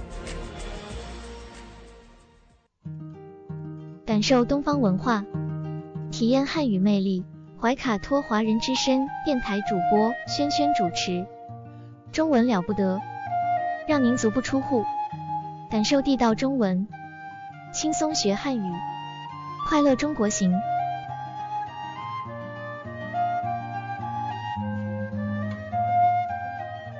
亲爱的听众朋友们，这里是怀卡托华人之声为您效劳。接下来呢，又是轩轩为朋友们带来中文了不得。无论在祖国还是海外，熟悉的乡音总是让人感到温暖亲切。中文不但博大精深，而且好学好玩，很有趣。比如我们这个小栏目的名字“中文了不得”，还可以说不得了，更可以说了得。像这样的排列组合方式，在全世界的语言中恐怕也是独一无二的。那在每期节目中呢，我们一起来聊一聊中文学习的知识点、重点、难点。此外呢，每期再介绍一点中国文化常识，可以与汉语学习相结合，活学活用，事半功倍。在上一次节目当中呢，我们聊到了另外，而且我们说了是吧，还要讲一讲这个另外和另的区别。首先呢，我们先来还是举两个例子吧哈。嗯，我们邀请还是我们的 VIP 小白来试一试。好，我们再看啊，小白的领带脏了怎么办呢？啊，他就。另外换了一条，好，领带脏了，小白另外换了一条。还可以说，领带脏了，小白另换了一条。好，你看这里呢，我们用了另和另外都可以啊，有的时候，嗯，在作为副词的时候啊，是吧？嗯，换上是个动词是吧？还在动词的前面，这是一个副词。好，我们再举一个例子。啊，这是小白，另外一位是王老师。这是小白，另外一位是王老师啊。我们来介绍两个人是吧？一位是小白，另一位是王老师哈。那我们刚才也可以说了，这是小白，另一位是王老师。好，那在这里呢，这种情况下呢，另和另外是可以互换的。首先呢。两个人都作为了代词，另和另外都作为代词，表示上面曾经提到的人啊范围以外的人或者是事情。啊，我们再说哈，小白一边说谢谢，一边从包里拿出另一本书，这都可以啊，还可以说另外一本书。这是作为代词，那作为副词，看我们第一个例子举的是吧？哎，在动词的前面那个啊，嗯，也是表示在上面的文字所说的范围之外。嗯，比如说，哎呀，朋友请你吃饭，可是呢，啊，你已经有安排了，怎么说呢？我今天晚上另外有安排，改天一起吃饭吧。那还可以用另啊，我今天晚上另有安排，改天再一起吃饭吧。好，我们刚才说这两种呢是另外和另可以互换来用的。嗯，接下来看啊，有的时候呢，它当然是有区别的，是吧？就是不能随便的互换。比方说，嗯，如果我们要用的白勺的，你看能加在谁的后面呢？啊，我们说，嗯，说一个简单的吧，一个人。好，一个人的前面可不可以说另一个人？可以啊，还可以说另外一个人。好，如果我们加的呢，有没有另的一个人？没听说过是吧？啊，这来搞笑的哈，是。但是我们经常说的是另外的一个人，对。所以呢，如果我们叫白勺的的话呢，只能加在另外的后面，另的后面是不可以加的的。好，我们来举例子哈。啊，刚才小白把车骑走了，你骑另外一辆吧。那你骑另一辆吧，都可以。我们再说哈，如果我加的呢？刚才小白把车骑走了，你骑另外的一辆吧。对，那这里就只能用另外哈，有的的情况下，还可以说刚才小白把车骑走了。你骑另外的车吧。另一点呢？好，你看我说另一点，我还可以说另外一点，是吧？啊，嗯，再接着说哈，呃，另，它经常修饰的是一些呃单音节的动词啊，但是另外是没有限制，说另外的后面单音节啊、双音节、多音节都可以啊。啊，我们再看啊，最近小白太忙了。没有时间帮你，你还是另外找人吧。嗯，另找人吧，这样子哈。所以你看，另外呢，找单音节的动词是吧？你说另找一个，另拿一个，这都是可以的哈。那另外呢，当然了，我们可以说它没有限制，那它也可以搭配这个单音节的找是吧？好我们再来看啊。小白这次来参加会议，不但帮我们解决了现在的问题，还另外提供了不少新的材料。好，你看啊，这里你看是另外提供了，那我不能说另提供了，提供这不是一个单音节动词了，对吧？对，那我们前面还是要用另外，哎，这个不加限制的哈，另外。嗯，还有一点啊，我们要聊的是呢，说另外啊可以做连词，放在句子的开始啊。你比方说，嗯，我先看看菜单，点菜的时候啊，另外，嗯，给我来杯绿茶吧。那你看我刚才说了，我先看看菜单这个事情是吧？那我要看说这个事情之外的一件事情，我下一句开始的时候就讲了，另外啊，给我来一杯绿茶吧。嗯，好，我们再看哈，冬季应该注意多吃水果。那好，在地球的另一边，现在应该真正是冬季，是吧？啊，好，那大家要注意多养生。呃，另外还要记得多喝水啊。那除了吃水果啊，还要多喝水。中间呢，我们用了另外啊做连词啊，但是另是不可以这样用的。你想想，冬季应该多吃水果，另。还要记得多喝水，多别扭啊啊！没有人遇到这这样讲话是吧？所以一定是冬季应该多注意吃水果。另外，逗号还要记得多喝水。好，这是另和另外哈，它们的区别。好，我们一起聊过了另和另外是吧？好，接下来呢，我们再来聊一个词叫不管，不管啊。也是作为连词来使用。我们刚才讲了另外的最后一个用法是吧？可以作为连词来用啊。那不管呢是一个连词啊，它实际上是表示呢，在任何假设的情况下，呃，结论和结果都是不改变的啊。不管是什么什么什么，都怎么怎么样，嗯，经常这样用啊。它常常跟什么、怎么、谁、哪儿、多、多么。而这样的疑问代词呢，一起连用啊，啊，还经常跟还是啊，像这样的进行这个正反句的搭配的使用。啊，一般的它后面跟着那个分句，我看我刚才说了啊，都有一个都等等啊，就类似这样的词。我们说啊，小白不管做什么事都非常认真。好，你看啊，小白不管做后面搭了一个什么，是吧？不管什么。都都也来了，都非常认真。好，再来一遍。小白不管做什么事都非常认真。再试试啊！不管是上课、上班，还是与别人约会，准时都非常重要。不管什么什么什么，前面是各种条件，上课也好，上班也好，和别人约会也好，这都是假设的条件。那最后这个结果，准时都非常重要，这个结果是不会改变的，这个结论是不会改变的，对吧？我们还是用这个都这个结构哈。啊，不管是上课、上班，还是与别人约会，准时都非常重要。啊，接下来啊，不管忙不忙。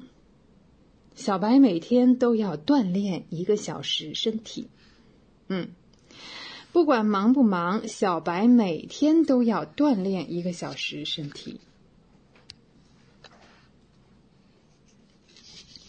啊，这个不管的这个用法啊，还是比较简单的哈。我们在这举这个例子哈，应该是够用了。嗯，我们来试一试哈。比如说，小白每天都去打篮球，啊，这是作为后面的这个结论哈，这个结果是不改变的。每天都去打篮球，前面呢我们可以加上什么样的条件呢？用不管，或者是不管还是都行，一起用也可以哈。你看，小白每天都去打篮球，啊，不管冬天还是夏天。可以吧？或者不管刮风还是下雨啊，不管冬天还是夏天，小白每天都去打篮球。那当然了，夏天可以晚上打是吧？凉爽一点嘛。冬天可以中午比较短的时间打嘛。啊。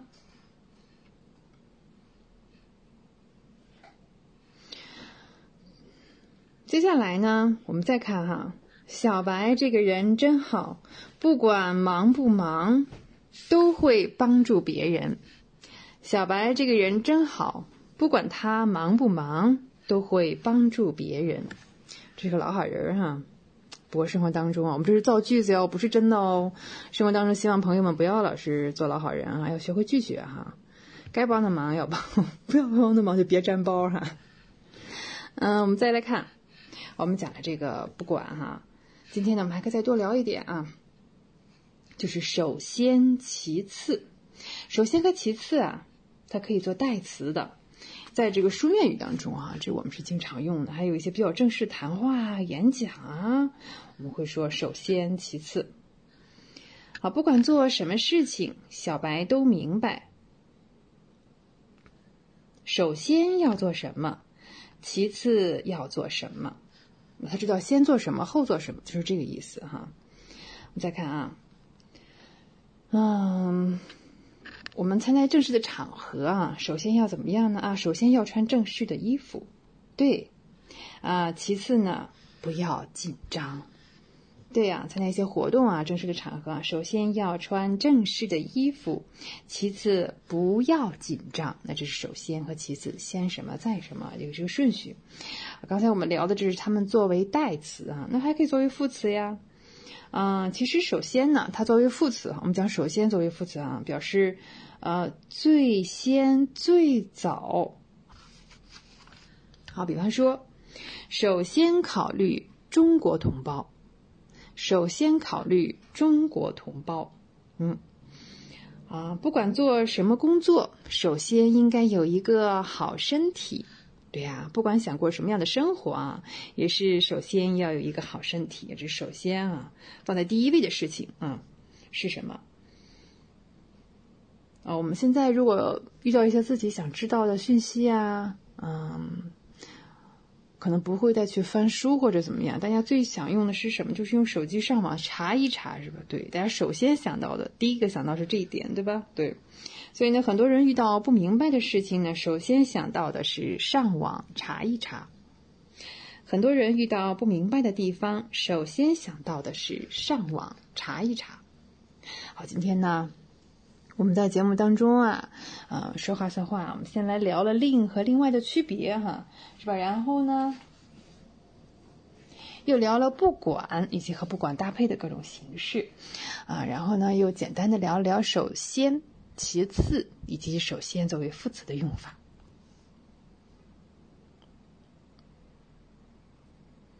好，接下来呢，我们就要进入同样精彩的中国文化常识这个小单元了。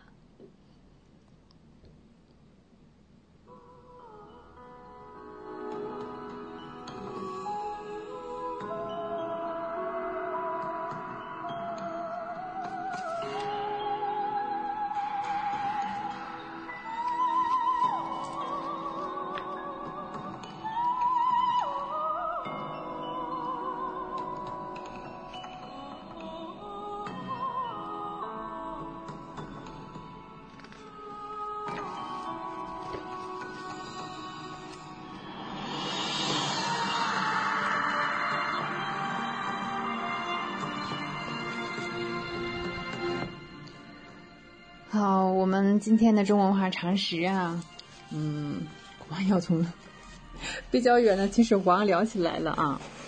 那秦始皇呢，建立了中国历史上第一个多民族的封建专制统一的国家，同时呢，也建立了大一统的封建专制。大一统和儒家精神啊，也是流传了几千年啊。那秦汉是相承的。只是呢，汉朝的统治手段可能比秦朝要缓和那么一些哈。嗯，你说秦其实存在的时间并不是很长，啊，即使呢，呃，时间不长，但是他应该说他为汉打下了基础啊，也就使这种大一统的封建政权呢，还是得到了稳定。嗯，秦汉呢，开创了支配中国两千年的大一统的。政治格局，我们大一统这个概念啊，很早就有啊。嗯，在此后呢，统一就成为了主流，至今还是这样，是吧？在中国啊，中华民族如果谁想搞什么分裂呀，外部势力想干涉我们呢？哎呀，这个简直是异想天开啊，不可能实现的事情啊！统一，我们统一两千年了，为什么要分开啊？所以呢，统一始终是主流，也被认为是最正常、最和谐的生活。分裂，自古以来就被认为是不正常的。中华民族是秦汉时形成的。在春秋战国以前，处在黄河流域的各族统称为华夏族。那各族的关系呢，可能相对来说啊是比较松散的。在秦汉之前，哈，秦汉统一之后呢，给中华民族带来了实际的利益。嗯，肯定是有好处，是吧？啊，合则利，哈。那这些利益呢，有民族上的、文化上的，当然是有经济上的，还有政治上的。那使中国呢，成为了一个东方的强国，站到了世界强大国家的前列。中国人口呢，当时第一次超过了五千万啊，这是在汉朝；第二次超过五千万是在唐朝。今天呢，中国的人口呢，嗯，不用说了啊，我们十几亿呢。嗯，古代呢是地广人稀的这样一种状态啊，人口繁衍是国力昌盛、生产力发达的标志。秦汉封建大一统的局面哈，一直维持到鸦片战争，不容易啊！不管是怎么样的改朝换代啊，大一统的精神啊没有被换掉。两千多年来呢，中华民族的凝聚力。不断加强，啊，当然这都是有表现的，是吧？比方说民族的融合，民族和国家呀，还不是同一个概念哈。那秦汉之后呢，就形成了中华民族，它既可以指生活在中国的各族人民共同建立的国家，呃，同时呢，又是中国领域内，你像汉族、藏族。蒙族、维吾尔族等五十六个民族的总称，这种看法已经被全国各族人民所接受。对呀，自古以来啊，我们就生活在一起啊，想分开也不可能，也没有这个必要，是吧？啊，中国的历史呢，也可以说是中国境内各民族不断融合的历史。汉朝呢，就融合了北方。南方各少数民族纳入了民族大家庭，比如汉武帝和北方匈奴啊打过仗，但是呢，他对这个生活在内地的匈奴呢，却是没有采取过什么行动啊，也没有歧视过他们。嗯，同时呢。他年老的时候呢，把八岁的小儿子汉昭帝啊，后来的汉昭帝，托付给了三位大臣，嘱托他们呢要保护幼主，然后安抚天下。三位大臣中呢，有一位就是匈奴人呢，嗯，呃，而这位匈奴的大臣，他应该是从养马这种级别不是特别高的官吏当中哈。一步一步的提拔到了中央一级的这样一个职务哈。好，那说完了这个，说过汉，我们再来看隋唐时期哈。隋唐时期呢，皇族的血统有一半呢就属于了北方少数民族，呃，比如这个独孤氏啊，嗯，北魏的孝文帝从平城，平城啊，平城就是现在的。应该是山西大同哈，山西的大同对，迁都到了洛阳。这个时候呢，他就开始不穿胡服了，又改了汉姓，是吧？嗯，然后号召呢学习汉文典籍，这是少数民族主动的向中原地区文化的融合。到了十世纪啊，北方这个辽国，辽国就是契丹族啊，应该是嗯，然后皇帝呢。也开始呢，奉孔子为圣人啊，不断的被汉化了，是吧？金朝呢，对汉文化的接触比辽就更加的多。那元朝呢，把孔庙修到了云南以及边远的地区。嗯，看那是清啊，啊明不用说了，明本身就是我们汉族哈。那清朝是满族，也是自称为炎黄后裔。可见，在秦汉之后啊，民族是在不断的融合哈。两千年来呢，使中华民族形成了一种共同心理，以及共同的民族意识。这是一种极其珍贵的精神遗产，嗯，这是谁也拿不走的，谁也改变不了的。平时呢，可能在民族内部啊，会有一些小的摩擦，不一样的意见，但是，一旦大敌当前，聚沙成塔。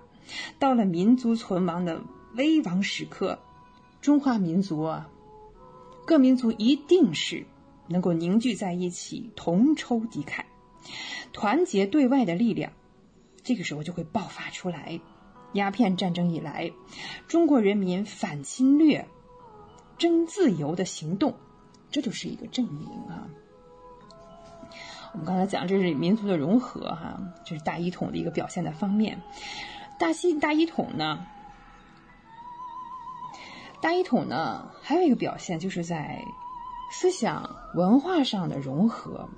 你看，秦汉两朝统一了全国之后呢，在统一的政权管理之下，全国范围内颁布了一系列的措施。我们知道秦始皇啊，这是一个伟大的人啊，统一了度量衡、货币，嗯，全国的道路，这不就相当于我们现在修的国道吗？是吧？比如说这个计量单位，你像长度的尺啊，呃，重量的斤呐，以及容量的斗和升，啊，那这个修国道这个事儿就说了，这个是车同轨是吧？嗯嗯，它的轨距哈是一样的，然后统一文字。那当然了，就全国通用都是汉字哈。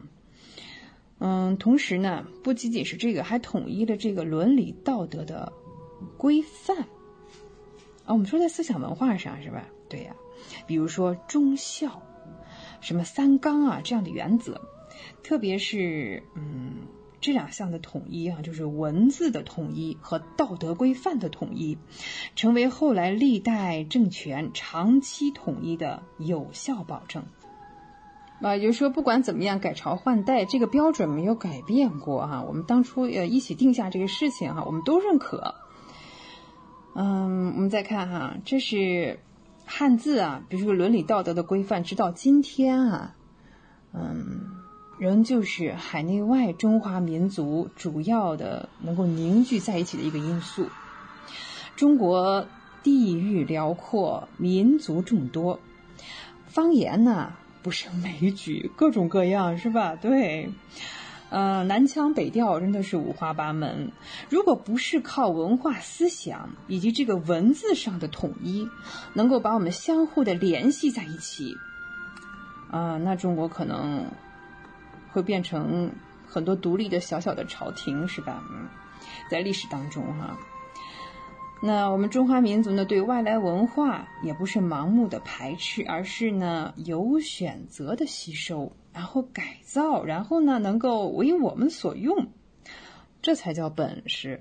嗯，势力呢最大的佛教啊，上次我们聊宗教的时候提到了这个，对吧？嗯，呃，它传入了中国。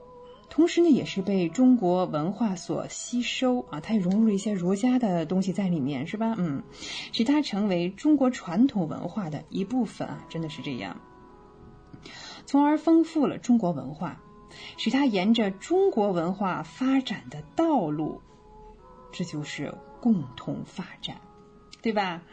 那从秦汉到清末，那改变了。啊，改朝换代啊，这个统治者们，但是中华民族的文化没有随着王朝权力的更替而中断过，没有随着政权转移而改变过方向，而是怎么样呢？而是一直朝着这个既定的方向前进着，只是换换人而已啊。对，中间呢遇到了不少艰难险阻啊，甚至也是经历了民族生死存亡的考验。但是我们胜利了啊！对，中华民族屹立于世界之林，嗯，与世界各族人民、各个国家，你看那历史相比哈，中华民族这一特点和优点是十分明显的。那作为中华民族的一份子，我们每一个成员都应该感到骄傲。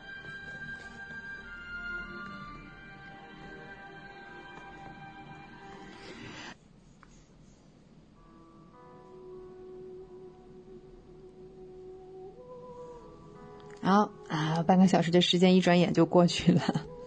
好，我们今天呃聊了一些汉语的知识点啊，小常识。然后呢，我们中国文化常识讲讲大一统精神。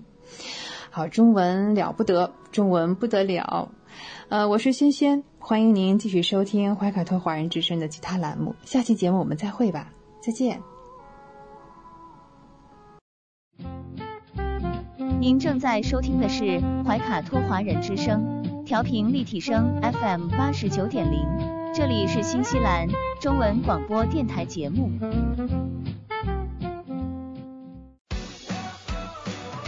中新时报 Asia Pacific Times，新西兰南北岛全国同步发行。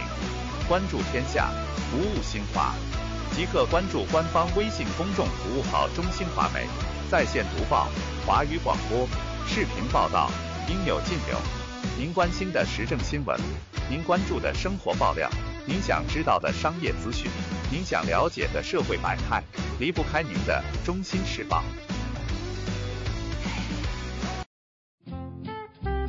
您正在收听的是怀卡托华人之声，调频立体声 FM 八十九点零，这里是新西兰中文广播电台节目。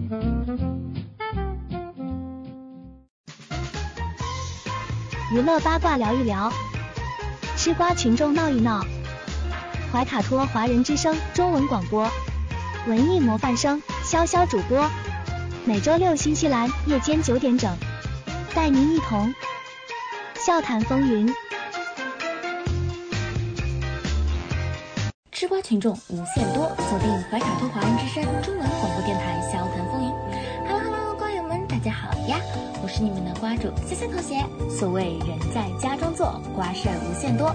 今天你们的派瓜员又来给大家送瓜来啦！瓜友们，前段时间呢，以电竞为主题，由徐凯和陈潇所主演的《你微笑时很美》，在豆瓣上的评分呢，可以说是非常惨淡了。究其根本，还是资本方在选取剧本的时候不够严谨，导演和编剧在拍摄的时候也没有过多的在意，而原著作者呢，更是抄袭融梗非常的严重。在网友们指出问题之后啊，给出的答案也是非常令人失望的。那呼声最大的呢，都是说这部剧呢根本就是在抹黑电竞行业，对电竞这个职业呢是一点都不了解。那对你微笑时很美有一定意见的电竞粉们，此时啊应该可以算是得到一个福音了，因为我们的言情小说女王。顾漫大大携手王之导演与鹅厂一同为大家带来了《你是我的荣耀》。那值得一提的是，一般性类似于这样题材的电视剧，对于剧中游戏的选择啊，一般会从这两个方面走。第一种便是开发一款游戏，或者说提前找一款游戏进行合作，在剧播出之后啊，在网上同时上线同款游戏，这样呢可以说是将一个 IP 利用到了最大。那就这一点来说，最典型的呢就是我们顾漫大大另外一部作品《微微一笑很倾城》了。那在《微微》里呢，顾漫大大有提到他们玩的那款游戏啊，叫做《倩女幽魂》，对于游戏的细节描写呢也是非常多的。的，所以在电视剧播出之后呢，最新版的《倩女幽魂》也是有上线的。这样做的好处呢，可可以说是在电视剧和电竞两个角度同时抓了。那另外一种处理方式呢，便是有意的去弱化这款游戏在剧中的存在感。亲爱的，热爱的，其实就是非常典型的存在了。我们可以看到大量的有关于选手进行训练的一些画面，也可以看到一些游戏的界面，却很难说出。这究竟是一款什么样的游戏？我们也可以发现，虽说是电竞主题，但是导演呢不会刻意的去描绘这是一款什么样的游戏。但为了贴近主题，导演呢一般会将重点放在选手的电竞精神上面，或者说选手之间的感情故事线上面。这也是现在电竞剧普遍的一个处理方式。你微笑时很美呢，其实运用的也是这种处理方式，只是是它的界面过于玄幻，被大众所吐槽而已。但你是我的荣耀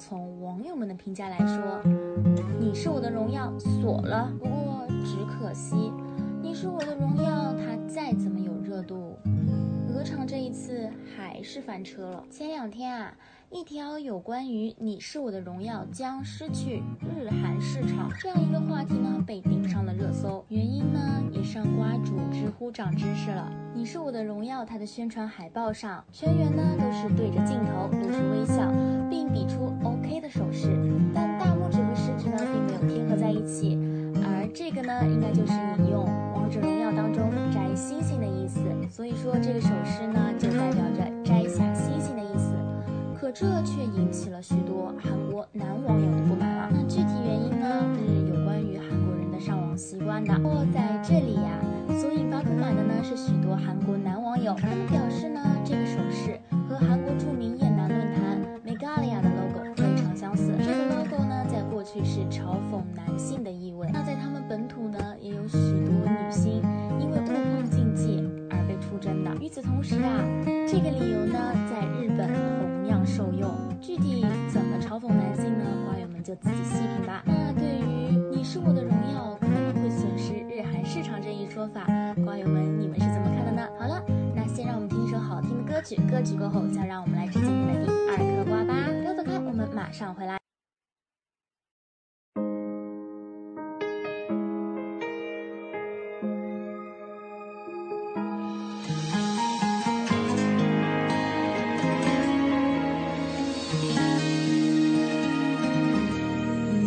我心海，携着光而来，我心若尘埃，不忍染裙摆，爱别出心裁，烟火被星辰青睐。转身才明白，心空了愉快，思念已星河，翻涌成海，烟花也想要给星辰未来，只要你在。烟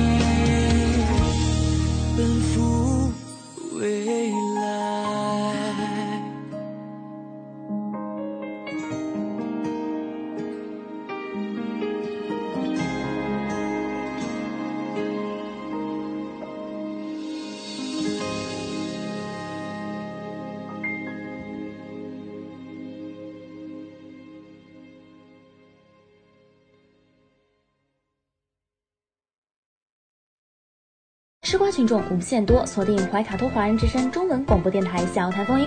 哈喽哈喽瓜友们，大家好呀！我是你们的瓜主潇潇同学。今天的第二颗瓜呢，瓜主要为大家切的是一颗有关于选秀那边的瓜。在之前的节目当中啊，瓜主也有跟大家提到过，桃那边呢顶住了各方压力。终于啊，是让选出来的九名青春有你三练习生组成了一个组合，成团出道了，取名为 X Form。那 C 位呢，便是罗一舟了。初 C 及中 C 果然是套永恒不变的定律，但罗一舟呢，可以说是。近几年啊，内娱选秀史上最令人心疼的 C 位了。原因也很简单，因为一个人于景天。如果说创造营亲昵偶练系列最有热度、最火的练习生，大家可能会提到蔡徐坤、美萱或者是虞书欣，但要瓜主说呀，这些人的热度及话题度。绝对比不上本届《青春有你三》的于敬天。本届《青你三》的意难平，虽然它不是主要原因，但它绝对是一根导火索，处处都是踩着人民的底线。所以呢，就在他退赛之后啊，也是销声匿迹在了大众的视野当中。但是你瓜主是谁？当初瓜主就有预言说。于景天是不可能退出演艺圈的，最多呢就是公司假意雪藏，等风波稍微平息一点之后呢，再对他进行洗白，并且放出来。那于景天的经纪公司星宇娱乐呢，的确也是这么做的。那这个时间点呢，也是非常有意思。X Form 这边啊，刚刚成团，并且刚刚宣布出道，大概一个月不到的时间，于景天这边呢就火速宣布要复出了。那之前有关于于景天身上的那些黑料啊。他的所属公司呢也表示，所有的一切都已经查明，之前的那些都是恶意抹黑，实际上啊都是误会，大家搞错了。我们家 Tony 他清白着呢，但这波骚操作啊，让瓜主呢一时也不知该如何形容。那瓜友们，你们是怎么看待于景天复出这件事情的呢？好了，那就先听一首好听的歌曲吧，不要走开，我们马上回来。love for me. Love. Day and night，生活中的拖延就像是天才。AM seven way Sunrise, hoping there's a girl she can into my life. Two, three, four. 花蕊本应该有蝴蝶依赖，在错过的季节有太多悲哀，迁徙的海鸥再不会回来，在悲伤中弄丢了你。一太多太多的期待，可来的怎么都是意外。如果非要和时间比赛，我怎么赢？哦，时间它吧它吧不在。哦，take a job and freeze 无奈。可时过境迁，How can I follow your lead? Day and night，生活中的拖延就像是天才。M seven we sunrise. Hoping there's a girl she can enter my life. 悲伤的世界里布满的彩色太奇 怪，再多的思绪还保持不了心，还变成无奈。No why I just wanna by your side，我们没人可替代，无法复制的题材，结果是你不在，太多悲伤的记载，蝴蝶与海。你说你给我时间，给过太多理由，给我机会，给我犯错，给过太多承诺。I feel so tired, don't tell me I'm so fool. 去爱。Day and night，生活中的拖延就像是天才。M seven we sunrise, hoping there's a girl she can enter my life. Day and night，生活中的拖延就像是天才。M seven we sunrise, hoping there's a girl she can enter my 吃瓜群众无限多，锁定怀卡托华人之声中文广播电台，笑谈风云。哈喽哈喽，瓜友们，大家好呀！我是你们的瓜主佳佳同学。瓜友们，不知道你们有没有觉得，二零二一年仿佛是顶流明星陨落之日？从年初的某位知名素人，再到近期张哲瀚的塌房，来，今年娱乐圈顶流水逆呀、这其中不乏有些人呢是触碰了法律的底线，但张哲瀚他这次触碰的，貌似是民族的底线。那怎么回事呢？二零二一年的八月啊，有网友爆料称，张哲瀚在二零一九年年底曾参加朋友在日本乃木神社举办的婚礼，并与主张分裂中国、支持西藏独立、否定南京大屠杀的印尼前第一夫人戴薇夫人合影。而早前他还发布过靖国神社里开心合影的多张照片，引发了巨大的争议。那二零二一年的八月十三号，张哲瀚呢也是在微博发布了致歉声明。那在二零二一年的八月十三号，在张哲瀚发布道歉声明之后，娃哈哈、徐福记中国官微、安克官微、水晶家纺官方微博、梦幻新诛仙手游官方微博相继发文。即日起呢，终止与张哲瀚的所有合作关系。那祸不单行，二零二一年的八月十三号呢，电影《维和防暴队》也发文宣布终止与张哲瀚的所有合作关系。那无独有偶啊，在这种民族精神上，我们的人民日报是肯定坐不住的。人民日报呢也评论了张哲瀚道歉的事情，表示要道歉更要补课。这道歉呢是为他自己的无知买单。也是为了冒犯国人情感而寻求宽慰。他身为公众人物，对历史常识是如此的匮乏，对民族苦难呢是浑然不觉，太不应该了。事关民族大义，不容任何试探，更不容有任何的挑战。若明知故犯，就得付出沉痛代价。稍晚呢，张哲瀚回应了人民日报的评论，真诚接受批评指正，深刻反思，吸取教训，今后会以更高要求模范自己。他说：“作为一个中国人，坚决拥护祖国、爱党爱国的坚定立场，从未有过丝毫的动摇。今后呢，会用更多实际行动热爱祖国，履行自身的责任以及义务，严于律己。也请大家以他为戒，关注历史，学习历史，牢记历史。”那央视呢，也就张哲瀚事件发表了看法。央视表示啊，身为中国人，绝不能是非不分，无论在靖国神社前合影。还是到乃木神社参加婚礼，张哲瀚都触碰到了历史伤痕，伤害了民族感情，不能简单归咎为曾经无知。就在刚刚，有日本大臣到靖国神社拜鬼，中方坚决反对日本政府的这种错误做法。身为中国人，应铭记历史。砥砺前行，绝不能是非不分，甚至误导青少年。请记住，靖国神社尽是鬼，勿忘历史当自强。张哲瀚这次啊，真的是触犯到了民族情感。共青团中央呢，也是点评了张哲瀚事件，忘记历史就意味着背叛。歪曲历史、颠倒黑白，为日本军国主义招魂，这就是靖国神社的真实面目。在这里呢，他们把罪恶滔天的杀人恶魔形容为为建立和平国家捐躯；他们把发动的侵略战争定义为为祖国献出宝贵生命的引领。底线呢是不容试探的，要警钟长鸣，不忘历史。北京日报呢也发文称，不能总以无知为由踩底线。北京日报表示，承认失察不谨慎，自言牢记历史伤痛，认真学习。这位艺人的危机公关来得很快，但舆论似乎并不怎么买账。